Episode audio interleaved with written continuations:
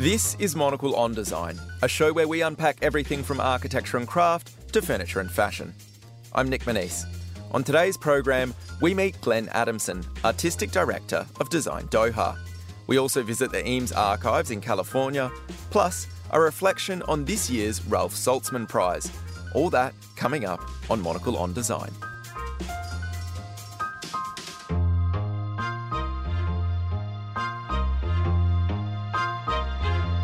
Design Doha is one of the newest events on the creative calendar. The biennial fair hopes to nurture design talent from the Middle East and North Africa. It's an ambition being led by the event's artistic director, Glenn Adamson, who is a former director of New York's Museum of Arts and Design and previous head of research at London's V&A. Monocle's Henry Rees Sheridan caught up with Glenn to find out more about the event. He started by sharing why he was selected as artistic director. I actually hadn't been to Qatar before uh, I started working on this, and I didn't really have a lot of expertise in the region either. I suppose the reason they thought of me was because I have a very strong interest in the overlap between craft and design. And I like to say that Design Doha is also, in a funny way, a craft biennial, because when you look at design in the region, what you see is that so much of it is based very firmly in regional craft traditions. That could be wood carving, it could be ceramics. One thinks particularly of the tile work in the region, for example. It, of course, could be textiles and on and on. So, what you will find is that most of the really leading edge design in the region has a very strong basis in artisanal know how and specific regional, sometimes very powerfully spiritually infused craft traditions. You've had really a fascinating career with this emphasis on the overlap between design and craft, as you've said. It'd be great if you just just recap your career so far and maybe explain how it's led up to the current approach that you bring to this project in particular, but also your general outlook. I guess it started for me when I was an undergraduate in college and I had this encounter with Chinese ceramics, actually. I had this very strong experience of having a historic Tang Dynasty pot put in my hands by a curator at one of the museums where I was studying, and it just seemed so electrifying, so different from looking at slides in the dark. Really, an amazing thing to have a thousand year old artifact in your hands. Got curious, pursued my interest in it, went to graduate school, spent some time in Milwaukee as a curator there. And then I think the decisive thing really was working for eight years at the Victoria and Albert Museum, the fantastic repository of decorative arts and fine art in London. And I ultimately was head of research there, also did a major exhibition about postmodernism. And that was like graduate school all over again, times 10, you know, being surrounded by those collections and those curators. And it really opened up the world of both design and craft. I suppose they would say applied art in London, this kind of unified field theory of objects. And that's really something I've tried to hold fast to since. Do you think that people at the cutting edge of other fields in the visual arts kind of some of the look down on craft or things that have the word craft attached to it because it has somewhat kind of homely associations. That was certainly true at the beginning of my career in the 1990s, and it was something I set out very purposefully to contest. The situation has really changed a lot, though. In fact, if anything, it's flipped around, partly because craft is so firmly associated with historic practices of women, people of color, people from outside the Eurocentric canon of art history and design history. So, if you want to think about a more inclusive practice, whether you're an art historian or a curator or a writer, you're almost bound to look at something that, in effect, is a craft tradition at the end of the day. The other way of thinking about it, that craft is not so much a separate category from fine art or design, but rather is an active agent within those fields. You cannot make a really compelling artwork or design work in most cases without having some craft applied somewhere, whether it's by the author or by a fabricator. What we should be thinking about not as so much as separate fields with overlaps, but rather thinking about craft as the kind of active mechanism by which creativity comes alive. In terms of the kind of contemporary artists and makers who you work with, who are self consciously crafts artists, are they making objects to be produced en masse and like sold in an industrial context, or are they producing objects to be exhibited in white wall galleries, more artistic spaces? I've been thinking about this just recently. In fact, you know, in the 1950s, there was something that was called the designer craftsman movement. obviously not so gender sensitive at that time. But the idea was that you would have craftspeople working in serial production. In other words, they would make a hundred of something. A furniture maker would make a set of eight chairs for your 12 chairs, and then they might make the same chairs for somebody else, right? So it was almost this handmade, limited production run mentality. And what's very interesting is that after about 50 years in between, where there was much more of an orientation towards individualistic, expressive, sculptural objects that you might sell in an art gallery. We seem to be back to this idea of making handmade things at such a price point and such quantity that people can actually own them. And weirdly, I think the major reason for that is actually, and this is very counterintuitive, is actually the option of digital communications. And here, the most obvious example would be like selling on Instagram. So this allows you to go direct to your customer base, and it's really made a whole new generation of craft businesses possible. And I find that absolutely fascinating, not just because of the historical return to that shape of mid century craft based design, but also because of the very unexpected harmony or almost collaboration between digital and analog ways of thinking. So, a good time to be involved in craft oriented art making and, and design. Yeah, 100%. And of course, that's true worldwide, which brings us back to Design Doha because you also have an ability, if you are working in, let's say, the Middle East, to project your studio's work and your identity and your brand across the whole world now in ways that would have been unimaginable 30 years ago. Am I right in thinking that the organisers of Design Doha have built an entire design district in the city? What does it look like? Yeah, it's amazing. It's called the Msheireb District, and we sometimes do call it the Design District as well. And it is a brand new part of the city, not alone in that respect, but it's really had a huge amount of investment. There's extremely lavishly appointed hotels. There's M7, which is the design museum, which we're using as the headquarters for the biennial. There's also a beautiful studio just nearby, which is called Liwan, which is an absolutely beautifully converted historic women's school. It was one of the first places where women in Qatar could get an education. And it's been turned into this kind of atelier based workshop structure where people can come and practice whatever trade they have. So, ceramics, leatherwork, weaving. It's a real kind of hub of creativity. Altogether, the design district is one of the most active and most generative parts of the city. And it's fantastic to have the biennial headquartered there.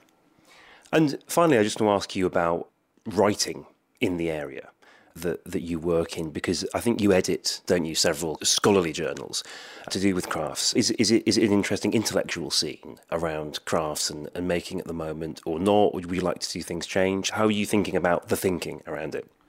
to a remarkable degree, it is this amazing, flourishing field. And when we started the Journal of Modern Craft, which is one of the academic periodicals that I helped to edit, we really did it in a if you build it maybe they'll come spirit. And indeed that's what happened. You know there are not a lot of academics who would call themselves craft historians or would identify themselves primarily in that way but anthropologists and art historians and historians of science and architectural historians, even people who think about medicine and the history of the body. We've had contributions from all of those quarters as well as creative practitioners. So it's turned out to be a remarkably effective intellectual trajectories. And then more recently, I've also started this online publication, which is called Material Intelligence. And the idea there is really to cross over those disciplinary boundaries and think about one material at a time, could be oak, linen, obsidian, rubber, leather, and really open up the world of that material by getting different contributors from different kinds of headspace. That was Glenn Adamson, Artistic Director of Design Doha. The event runs until the 5th of August 2024.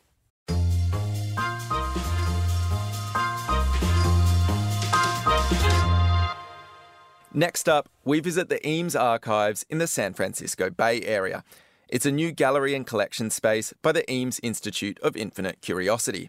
Its aim to share with the public a vast collection of Ray and Charles Eames's mass-produced furniture, unique one-of-a-kind prototypes, and personal ephemera. Monocle's US editor, Chris Lord, went along and sent us this report. So now we're going to share what we're archiving here in the collection right now. Ready?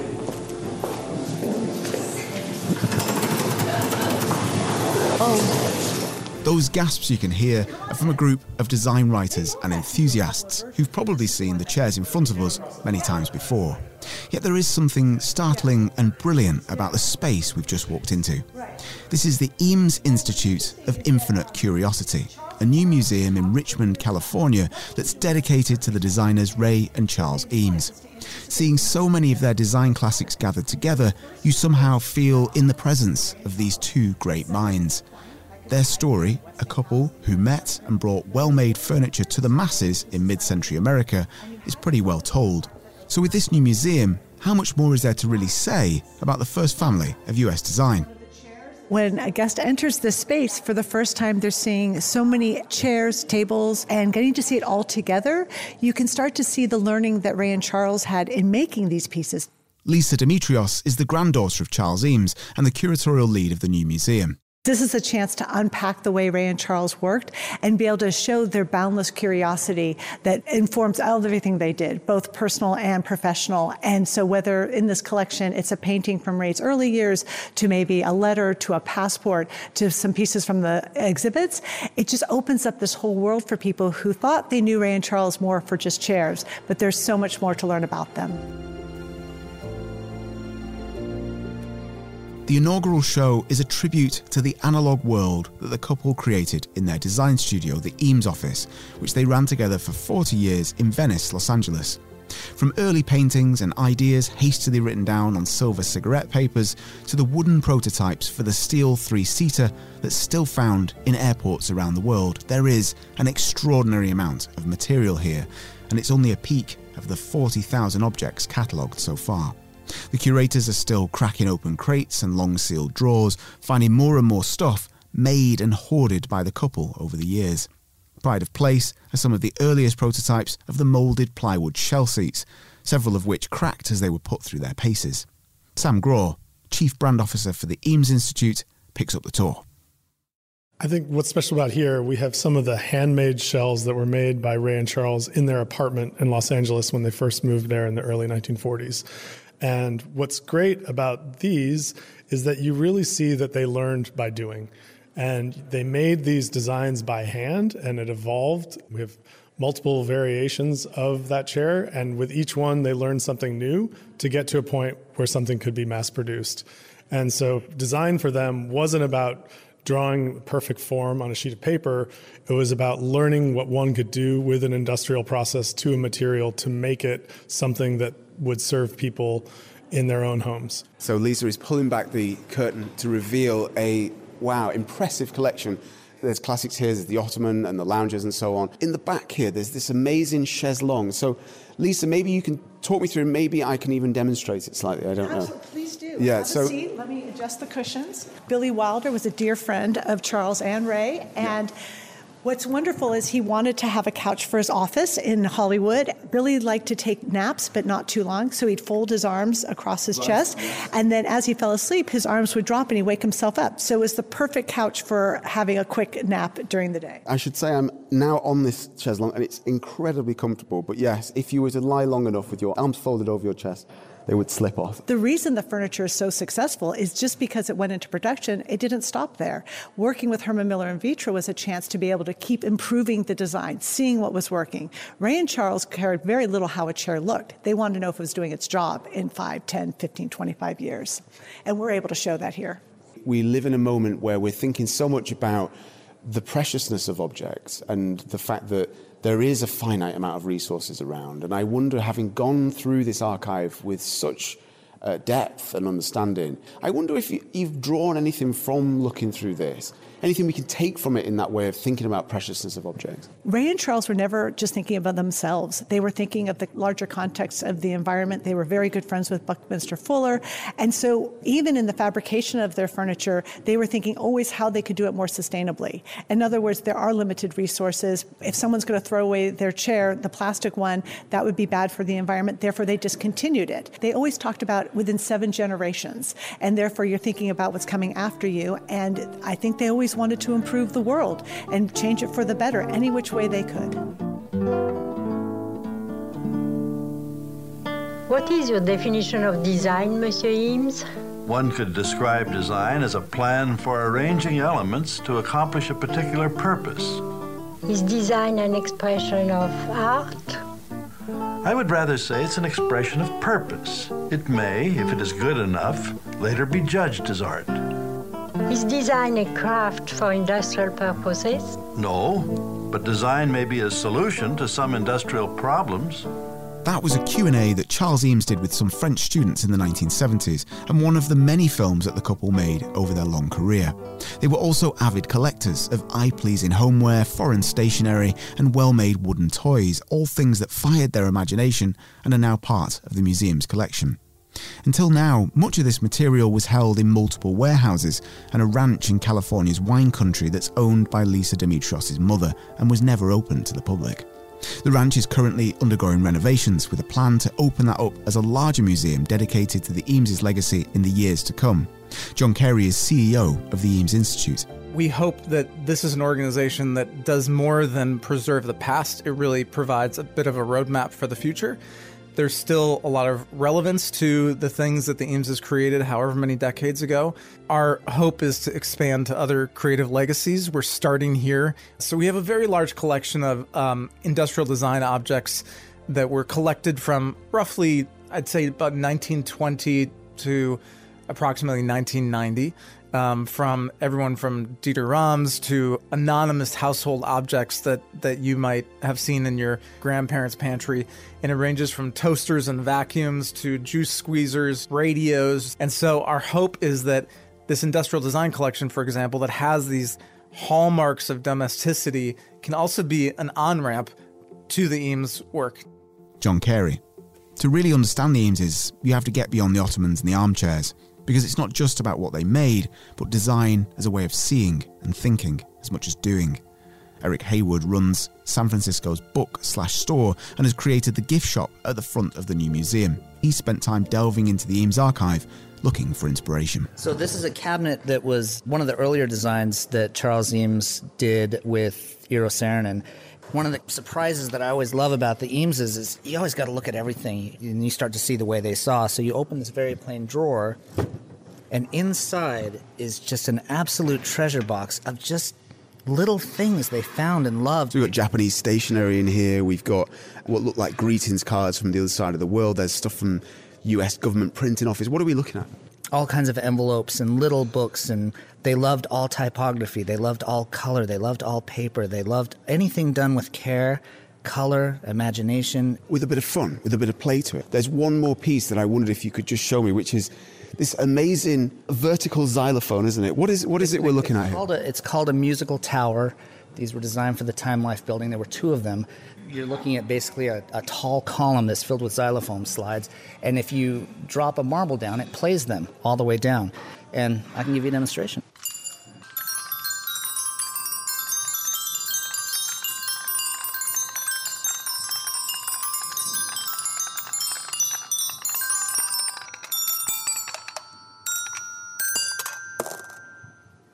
That's the last marble falling out. Erik Heywood, thank you so much for talking to Monocle Radio. Thank you.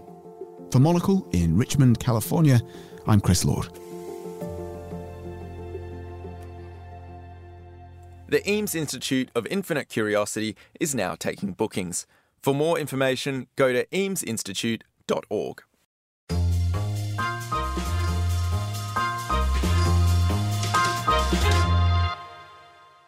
The Ralph Saltzman Prize was founded in 2022 by Lisa Saltzman.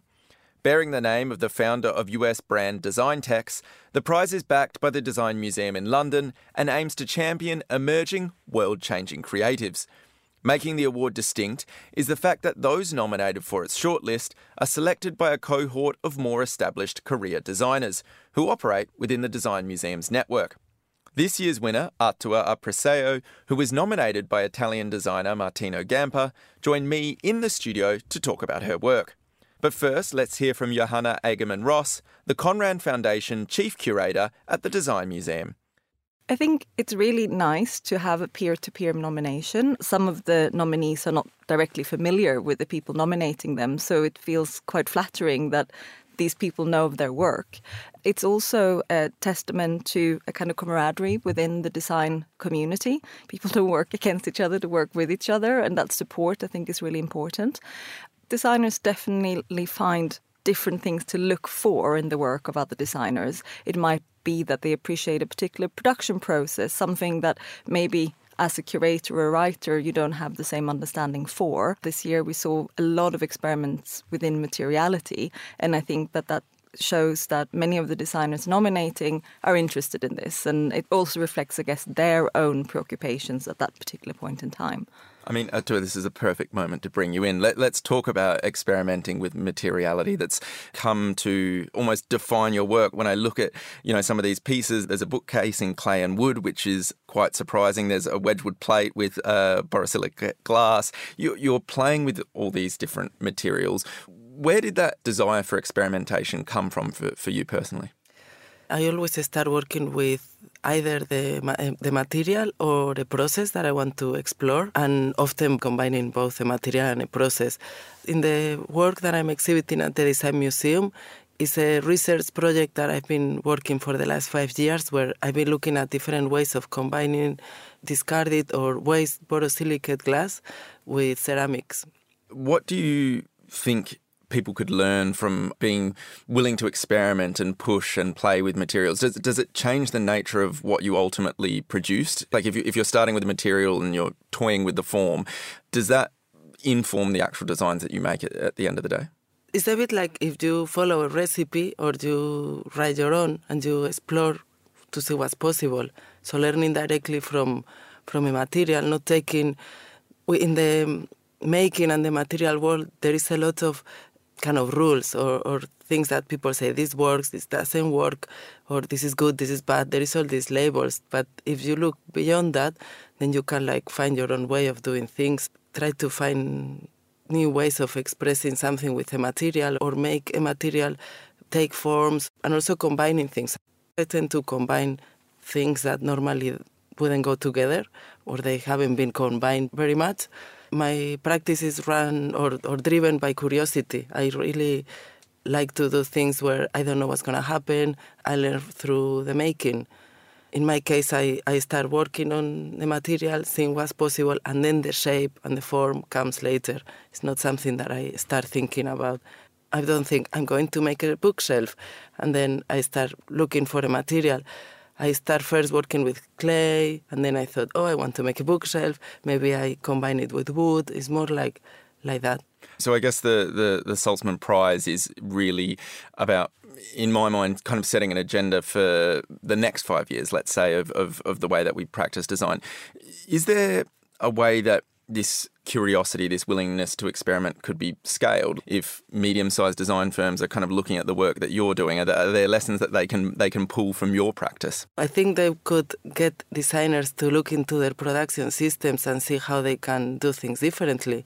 And I think that I will be very happy to do that. That sounds like very exciting to be able to work with smaller scale or medium scale manufacturers I mean, Johanna, I've got to ask as well uh, what do you hope people take away from Atua's work? Why was it so important to recognise her as, as the winner of this year's prize?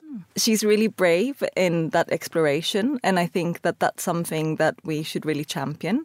When you see her work on display in the Design Museum, there is this real urgency to it. You see the imprints of Atua's fingers, you understand the experimentation that's gone into it. In selecting Atua as the winner of this year's prize, the jury were really convinced by this experimentation with clay and borosilicate glass and to see what kind of new forms that take. The fact that within Atua's work, she then uses waste materials that otherwise would just go into landfill also felt extremely important to us. And this feels like the beginning of something rather than the end. To be able to follow that and to give that prominence and a platform at this point in time, I think is really exciting because I think then we will see more of it going forward. And as you said, there might be the opportunity for this to find its way into other parts of making, and that would be really wonderful. So I think that using it as a prompt and a discussion starter, both for the design industry and manufacturing, I think is really vital. Uh, in terms of using waste material, is this something that you're seeking out, or again, is it and and deliberately looking, I guess, from a sustainability angle to incorporate it, or is it again just a, a curiosity with this is something different, this is something unexpected, I want to play with it? There is definitely a preoccupation for sustainability in my practice. I used to work before much more with like synthetic materials, and I never felt like totally good about it. The um, impact of my practice is important to me, and I'm in, interested of, in materials in general.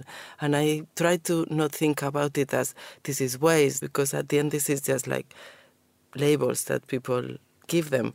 So I like to look at any material as a raw material and as a possibility to a medium to make something with it. I want to change gears here slightly. To I, I want to bring it sort of back to your nomination for this prize from Martino Gamper. He's been quoted widely, uh, amazing compliments about your work. But one of the things he did say is that your work is outside of fashion and does not follow any trend. How do you operate in a way where maybe you're less influenced by the zeitgeist and more influenced by yeah, what you're curious in. So I, I try to find inspiration through the making process, through looking at materials. I don't look so much at what other people is doing. I don't find it, it really helps me to to make or to create new things. Of course, I never you never make things in isolation, and you are influenced by other people and what what's happening around you, of course. But I don't like to only look at designers' work or at even artists. I, I, I find inspiration in many things, and but the main one is just the making and working with materials, interacting with materials directly. I used to set a studio with uh, Jochen Holz, which is a glass blower in in London, and he works with borosilicate glass. And I learned through him that just because he just threw it to the bin directly, I was like, hmm, what's this? Why don't you recycle this? And then he told me that it can't because it has a different composition to normal glass. So then that got me thinking, it's like, how can I do something with this material? Because it comes in very nice colors. I can use his waste. And I just thought like both glass and ceramics need heat to to transform and to become like fire pieces. So I, I started thinking about combining them and doing a small test and and then five years later I'm here, still doing that and, and really excited to do more. One thing that I think is really important to highlight with that, and that the prize also kind of makes significant in selecting Atwa's work, is the importance of design research. I think that we don't really talk a lot about that. It's something, of course, that happens within academic institutions, but we don't necessarily highlight or foreground it so much within museums. The Design Museum currently has a display on by Future Observatory, which is looking into this idea of design research and what it is. And I think Atwa's work really beautifully embodies design research, and it's very clear that it's through this journey and being able to do these residencies that she's done in both Europe and Asia that she's come upon this and has been able to develop it. And to have that space and time uh, to engage with the material or subject matter, I think for any designer is really important. And at times to be able to sit outside of the commercial context, having those conversations and being able to foreground those conversations within the museum through the Ralph Saltzman Prize, I think this year is really important. I know it's tricky because no one pays you to do research, but I've been lucky to. I applied to the residencies and I got them funded. So I, I had this incredibly privileged situation where I could spend three months just looking at how to combine materials without having to worry about making an outcome that then I could sell or that it could be shown in an exhibition. And after these three months, then I will go back to my studio and then start applying it to pieces that could be exhibited. That was Atwa Preseo and Johanna Agerman Ross. The Ralph Saltzman Prize display is on show at London's Design Museum until the 15th of April 2024. And that's all for today's show. For more design stories, listen to our five minute midweek bonus show, Monocle on Design Extra, which airs on Thursdays. And if you enjoy print, then do pick up a copy of Monocle magazine as well. It's on all good newsstands now. Today's episode was produced by Maylee Evans, with editing assistance from Lily Austin and Tamsin Howard. I'm Nic Monisse, and you can reach me on nm at monocle.com. Thanks for listening.